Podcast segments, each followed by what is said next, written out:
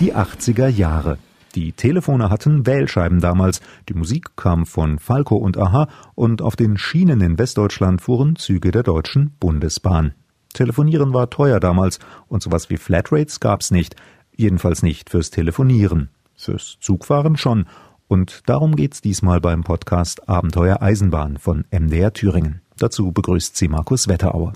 Die Flatrate-Fahrkarte der Bundesbahn hieß Tramper Monatsticket Wer sie besaß, konnte vier Wochen lang Zug fahren, so viel er wollte. Ich stehe am Bahnsteig in Frankfurt und überlege mir, fahre ich jetzt nach Westerland äh, oder fahre ich dann doch lieber nach München? Und das ist doch toll. Michael Frömming, Jahrgang 1969, reiste in den 80ern immer wieder mit dem Tramper-Ticket quer durchs Land. Junge Leute unter 26 konnten es sich kaufen.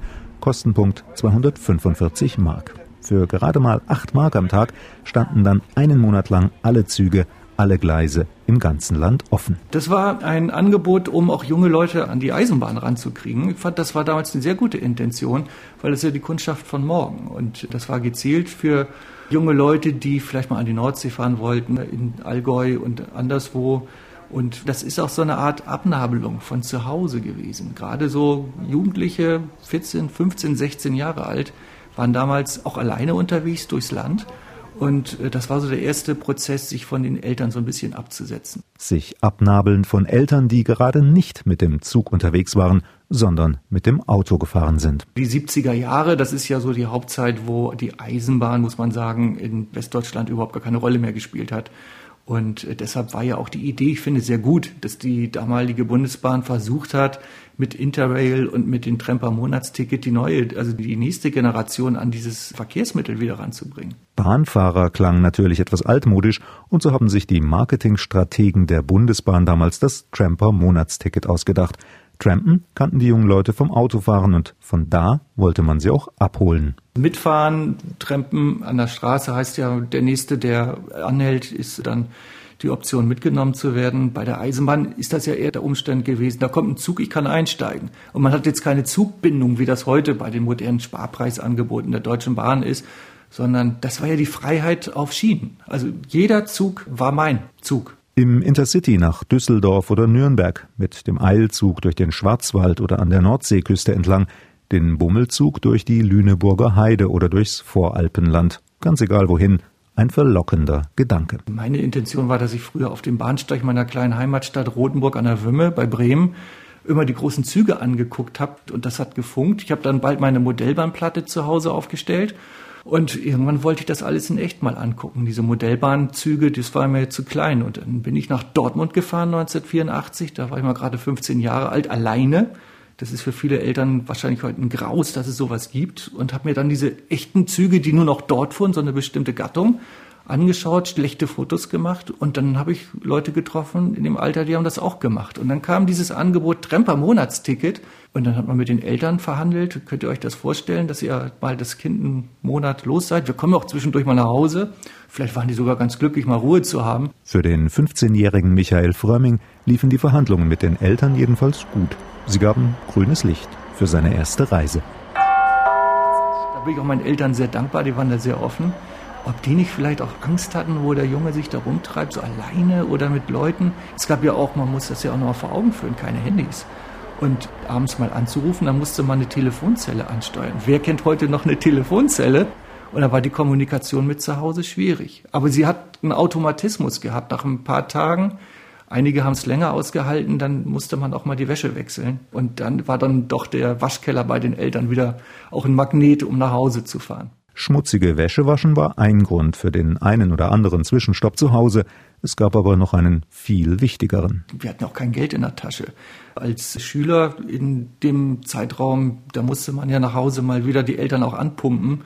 Eine Geschichte handelt davon, dass zwei Freunde, einer aus Preetz bei Kiel und der andere auch aus Rodenburg bei Bremen, die waren in Trier gelandet. Da gab es eine seltene Lokomotive, die 184er. Die mussten die unbedingt fotografieren, aber die hatten kein Geld mehr in der Tasche. Irgendwie noch ein, zwei Mark.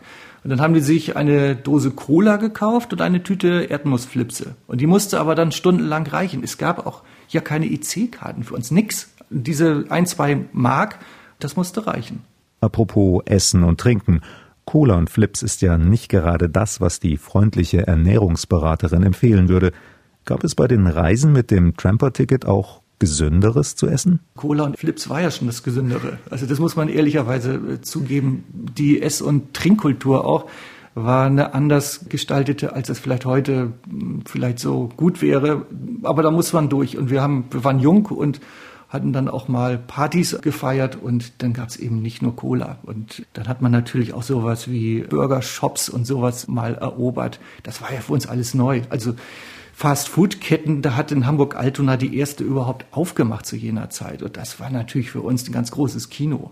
Ob das geschmeckt hat oder nicht, ist ja völlig egal. Aber eine andere Esskultur als im herkömmlichen Gasthof, da musste man ja mal hin. Nur immer Fast Food ging ja auch nicht. Angesichts der knappen finanziellen Ressourcen war das dann die Büchse Dosenfisch oder eine Dose mit Dauerwurst oder die berühmten Chipse. Ein Freund hatte oder zwei sogar im Elternhaus gute Drähte zur Bundeswehr. Da gab es dann auch diese Dinge, die man beim Bund dann auch ausgeschüttet bekommen hatte. Da konnte man lange mitfahren, das hielt dann dauerhaft aus. War alles nicht so lecker, also muss man ehrlicherweise gestehen. Zumindest die Intercity-Züge hatten damals Speisewagen und damit eine Möglichkeit, den knurrenden Magen zu besänftigen. Das wäre eine schöne Option gewesen. Einer hat es mal gemacht, der hat dann wirklich sein ganzes Taschengeld für sechs äh, Rostbratwürste mit Krautsalat dann ausgegeben. Das war einfach zu teuer. Also das waren Welten. Das ist aus heutiger Sicht überschaubar, aber für uns war das weit, weit, weit weg. Das konnten wir uns nicht leisten. Zumal sie vorher schon für die Fahrkarte das Sparschwein schlachten mussten da habe ich mir Geld verdient. Also mein Vater hat einen kleinen Baubetrieb gehabt und dann habe ich äh, Steine geschleppt und da ausgeholfen, soweit es ging und habe mir dann das Geld tatsächlich selber verdient. Man muss sagen, 245 Mark, das war für uns damals sehr, sehr viel. So ein CD-Player zu der Zeit, die ersten, die dann irgendwann ein bisschen später aufkamen, die waren um die 300 Mark. Das war ja schon die halbe Konfirmationsausstattung an Geld, was man bekommen hatte. Das ist schon alles sehr teuer damals aus unserer spätkindlichen, frühjugendlichen Brille.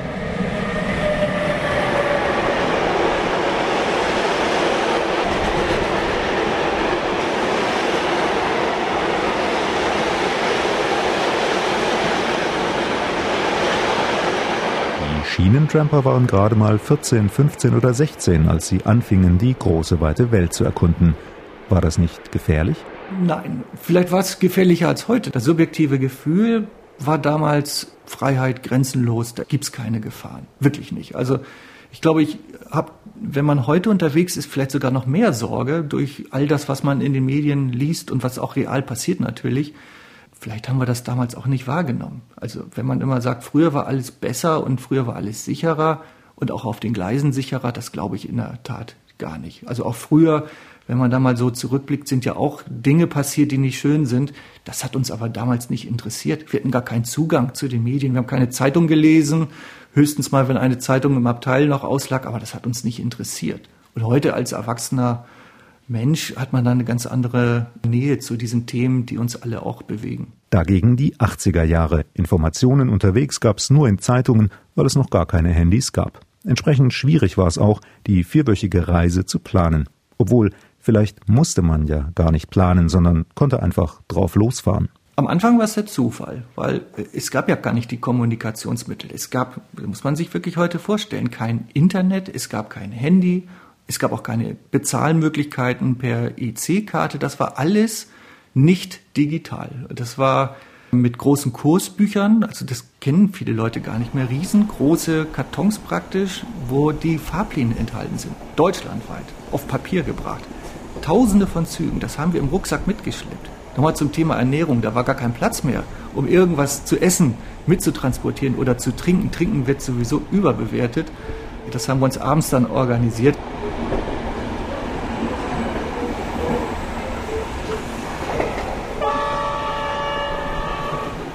Zum Beispiel im Schnellzug D824. Der fuhr jede Nacht von München nach Dortmund. Und der D825 von Dortmund nach München. Für 4 Mark Zuschlag gab es für junge Leute einen Platz im Liegewagen, ohne Bettwäsche freilich. Aber das war egal, sie hatten ja einen Schlafsack dabei. Zwar gab es auch noch andere Nachtzüge, zum Beispiel von Hamburg nach München, die waren aber zu voll. Deshalb also die Nachtzüge zwischen dem Ruhrgebiet und München. Dort haben sich die Gleistramper getroffen Und ein guter Teil von ihnen war nicht nur auf Schienen unterwegs, sondern auch an Zügen interessiert. Da hat man sich kennengelernt und verabredet tatsächlich. Und dann gab es bundesweit so auch Schienenwerke, Ausbesserungswerke, Bahnbetriebswerke, die hatten feste Besuchstage, die konnte man dann besichtigen und das war allen bewusst. Diese Termine waren bekannt und da hat man sich ohnehin getroffen. Und dann waren da Dutzende von Eisenbahnfans und da haben sich dann auch wieder, hatte sich ergeben, wollen wir mal zum Starnberger See fahren, das Wetter ist viel zu schön, um jetzt im Zug rumzusitzen oder fahren wir in die Berge und so hat sich das ergeben und abends hat man sich wieder im Nachtzug getroffen. Und geredet. Und gefeiert. Also die ganze Nacht gefeiert und am nächsten Morgen müde bis auf die Knochen? Ja, wir waren aber jung. Ist doch egal. Also wir sind losgefahren und ich würde das heute nicht mehr so aushalten, wie das früher gelaufen ist. Dann hat man sich natürlich mit Kassettenrekorder ausgestattet. Natürlich haben wir dann Nena und äh, Trio, Falco, all das, was damals angesagt war, mit großer Lautstärke zum Leidwesen der anwesenden anderen Fahrgäste abgespielt. Solche Leute mag ich heute eigentlich gar nicht im Zug, bin ich ganz ehrlich. Und natürlich floss da auch so ein bisschen das eine oder andere alkoholische Getränk. Und dann sind wir dann, weil es auch so schön war, man konnte die Fenster ja auch noch öffnen. Und es war Sommer. Und dann konnte man von Dortmund durch dieses Ruhrgebiet fahren, also Fabriken, Fabrikschlote.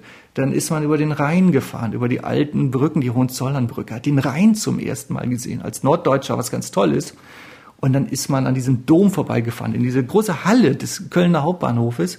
Und da war noch nicht Feierabend, weil da konnte man auf dem Bahnsteig nochmal Currywurst und andere Getränke nachholen, auch wenn das Geld knapp war. Und dann ging es an den Mittelrhein. Spätestens ab Bonn musste das Fenster wieder aufgemacht werden, weil auch wenn es kurz vor Mitternacht war, mit offenen Fenster, in Partylaune und guter Musik am Mittelrhein entlang zu fahren, an der Lorelei. Also ich sag, was gibt's da Besseres?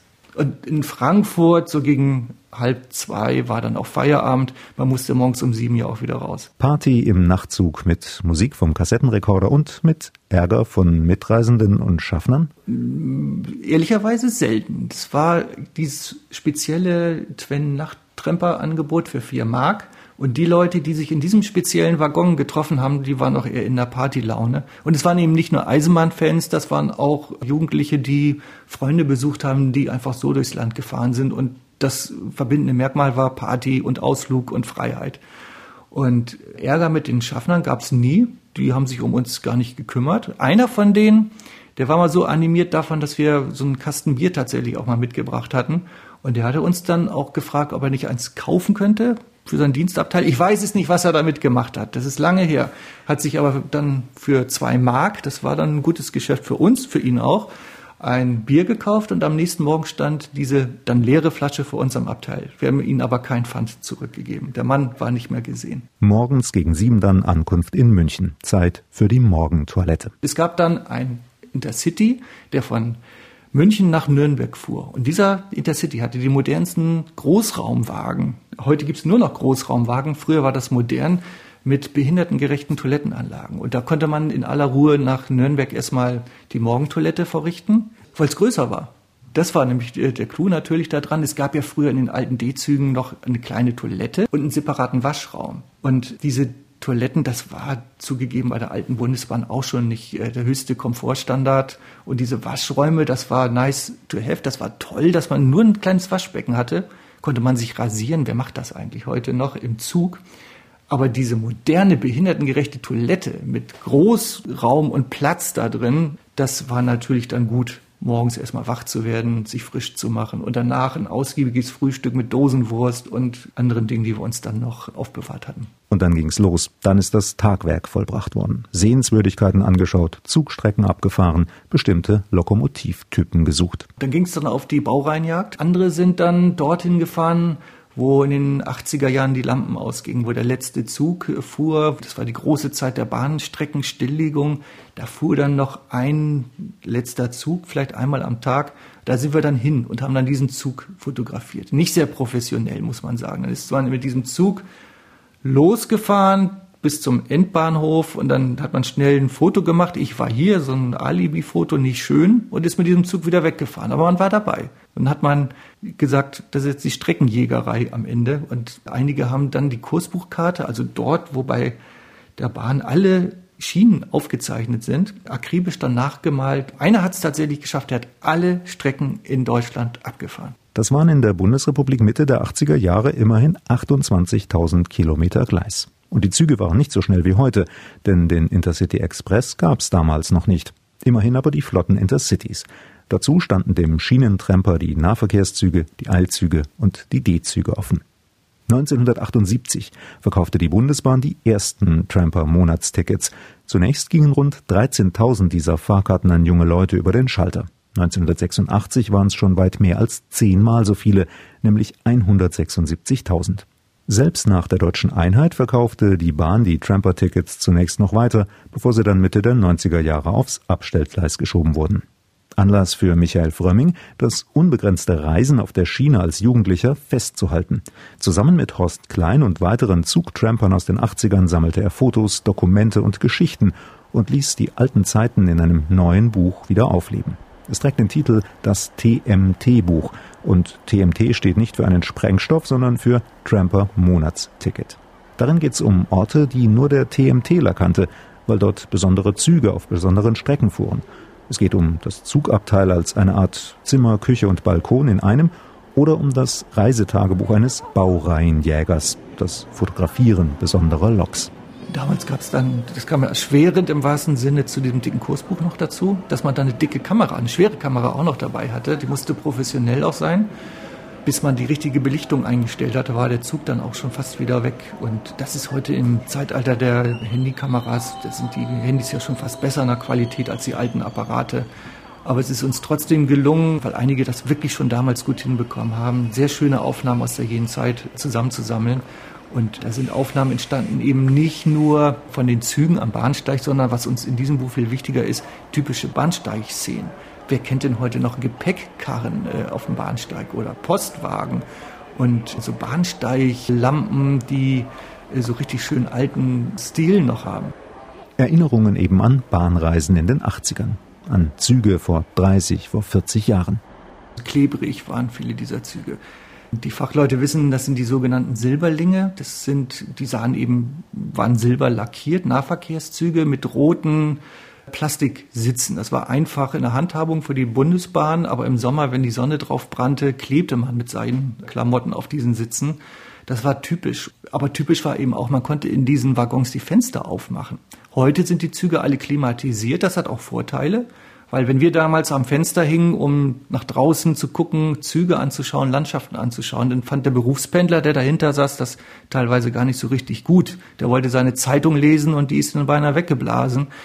Diese Diskussion gibt es heute nicht mehr, aber man hat eben auch nicht mehr den Zugang durchs Fenster öffnen zu der Natur, einfach auch mal die Nase raushalten und vielleicht am Bahnsteig auch nochmal eine Abschiedsszene. Das ist heute alles hinter dicken, teilweise verspiegelten Gläsern. Und was es heute auch kaum noch gibt, sind Abteile. Ich finde, Abteile ist was ganz Tolles. Das war damals Reisekultur. Man konnte die Tür zumachen, man konnte sogar Gardinen zumachen. Die richtigen Profis, die konnten damals sogar die Sitze, die sechs Sitze so zusammenschieben, dass man darin schlafen konnte. Das ist heute alles weg. Und es gibt ja auch Leute, die wollen gar nicht in Abteilen mehr sitzen. Aber auf der anderen Seite gibt es auch Leute, die zum Thema Kommunikation da auch viel beizutragen hatte. Man hat sich mit den Menschen in einem Abteil auch unterhalten, man hat sich kennengelernt. Etwas, was im Zug heute, ich glaube, gar nicht mehr so oft passiert. Man sitzt anonym an seinen Handys. Da ist eine ganze Menge an Reisekultur nicht verloren gegangen, würde ich sagen. Es hat sich aber doch rasant geändert. So rasant vielleicht, wie die Züge heute fahren. Damals brauchten sie viel länger. Und während sie heute meist jede Stunde einmal fahren, waren früher auf Nebenstrecken oft stundenlang keine Bahnen zu sehen. Das machte das Reisen damals aber nicht unbedingt schwerer. Nee, sogar einfacher. Denn es gab sogenannte Heckeneilzüge. Das heißt, da gab es einzelne Zugverbindungen, die fuhren dann von Kiel nach Frankfurt. Das gibt es heute auch noch, sogar im Stundentakt. Und so ein Takt ist verlässlich, gar keine Frage. Aber zum Beispiel fuhr dann der Zug nicht wie heute über die Hauptachse äh, Hamburg, Hannover, Göttingen, Kassel, sondern der fuhr dann so kleine Wege über Pferden an der Aller, Minden, Altenbeken, Warburg und Treiser, Gießen und hat dann so diese ganzen kleinen Mittelstädte mitgenommen. Der war viel langsamer unterwegs, gar keine Frage.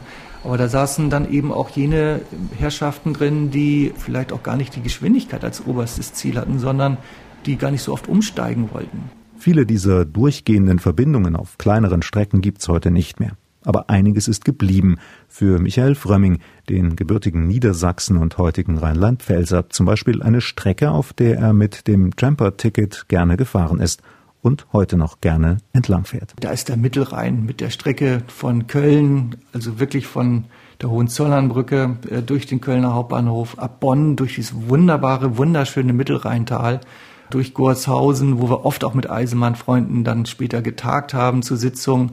An der Lorelei, da fährt man vorbei und das ist einfach ein traumhaftes Reiseerlebnis und ich bin sehr dankbar, dass da heute auch noch ein gutes Angebot existiert und man das auch noch schön erleben kann. Dagegen kann er sich kaum an negative Erlebnisse erinnern. Boah, ich glaube, die habe ich fast alle verdrängt. Ich komme jetzt so ganz spontan in das Aachener Revier. Da gab es eine Schiene von Düren und gibt es immer noch nach Jülich. Und Jülich zeichnete sich damals aus, dass es mal früher ein ganz wichtiger Bahnknotenpunkt von verschiedenen Bahnstrecken in alle Himmelsrichtungen war. Und als ich zum ersten Mal da war, gab es nur noch ein Gleis oder vielleicht ein zweites noch. Und das gesamte alte Bahnhofsareal war abgerissen. Das war ja modern. Man entledigt sich der Verkehrsinfrastruktur. Und das war eine Schotterwüste. Und das war so traurig mit anzusehen, weil das auch so Zeitgeist der 80er Jahre, auch schon der 70er Jahre war. Eisenbahn war auf dem absteigenden Ast und die Streckenäste wurden alle gekappt. Und das war so ein Sinnbild für eine völlig verfehlte Verkehrspolitik, deren Auswirkungen wir bis heute zu tragen haben. Schon seit Jahren arbeitet Michael Frömming beruflich im Verkehrsbereich und beschäftigt sich damit, wie das Angebot von Bussen und Bahnen besser werden kann. Klar, dass er dienstlich eine Bahncard 100 besitzt und kein Auto und dass er viel Zug fährt. Und trotzdem wünscht er sich ein Angebot wie das Tramper-Ticket zurück. Und dann würde er sofort wieder eins kaufen. Das war fantastisch. Also ich bin so dankbar, dass ich das damals erleben durfte und ich bin so traurig, dass es das heute bei der Deutschen Bahn AG so nicht mehr gibt. Es gab nochmal so Weltmeisterticket und Deutschlandpass, äh, nochmal so ein Aufleben zur Fußballweltmeisterschaft 2006 zum Beispiel, aber auch nochmal so verschiedene andere Angebote. Heute gibt's das nicht mehr und das ist sehr traurig, weil uns hat das geprägt, diese Zeit, miteinander auf Gleisen unterwegs zu sein, dieses Verkehrsmittel zu erleben, eben nicht mit dem Pkw, wie die Eltern das gemacht haben, durch uns völlig unbekannte Regionen, durch spannende Städte, neue Leute kennenlernen dürfen. Und ich sage ja, das hält bis heute an. Wir treffen uns alle halbe Jahre und wir sind wirklich alle dankbar, dass wir damals diese Freiheit und diese Grenzenlosigkeit hatten, durch Deutschland zu fahren. TMT, das Tramper Monatsticket im Podcast Abenteuer Eisenbahn von MDR Thüringen. Wenn Sie Anmerkungen und Hinweise oder Fragen haben, dann schreiben Sie eine Mail an abenteuer-eisenbahn.mdr.de. Ich freue mich drauf und bleibe bis zum nächsten Abenteuer Eisenbahn, wie immer am letzten Sonntag im Monat, Ihr Markus Wetterauer.